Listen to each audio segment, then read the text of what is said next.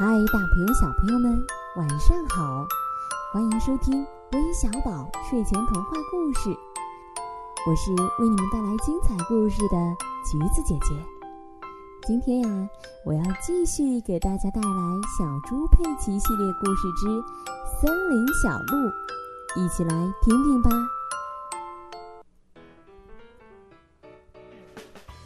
佩奇和他的家人来到一条森林小路。猪妈妈告诉猪爸爸：“别忘了带野餐食品。”哦，我当然不会忘的。猪爸爸笑着说。他们拿着地图，沿着小路往前走。哦，天哪！猪爸爸把野餐食品忘在汽车里了。猪妈妈和猪爸爸问佩奇：“有没有在森林里发现什么有趣的东西？”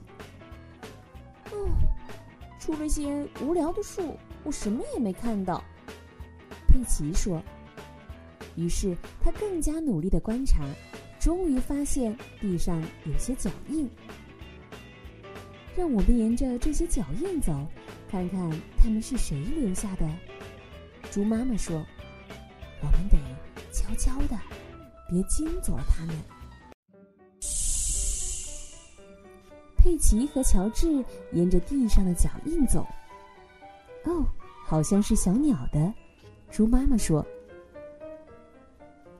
很快，他们就来到了脚印的尽头。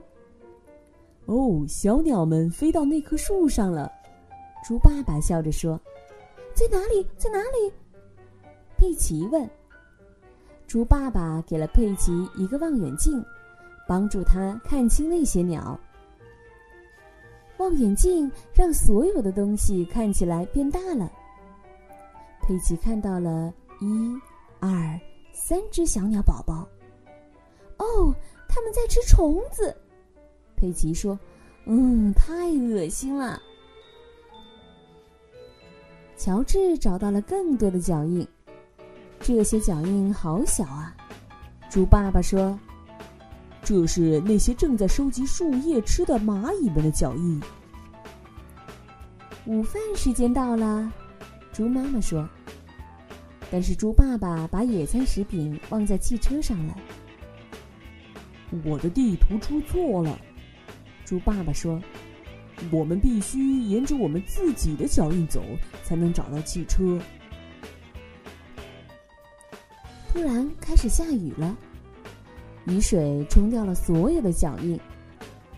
现在我们怎样才能找到我们的汽车呢？猪妈妈问。鸭子喜欢野餐食品，佩奇说。鸭子太太，你能带我们找到我们的野餐食品吗？鸭子带领佩奇还有他的家人找到了他们的汽车。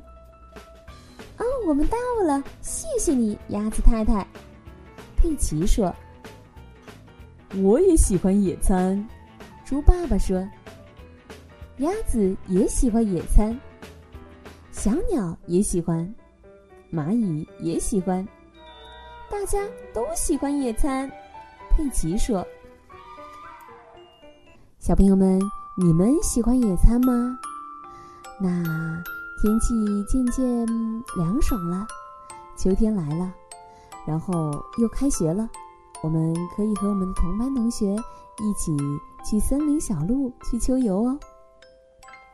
那在故事的最后呢，要公布点播我们故事的小朋友，呃，要提前祝愿来自广东汕头的陈邹荣小朋友，提前祝你生日快乐。来自江高镇幼儿园的许志杰。来自湖北武汉的钟婉彤，来自北京的妮妮，来自西安的嘟嘟。今天的故事就到这里了，我们明晚再见，晚安。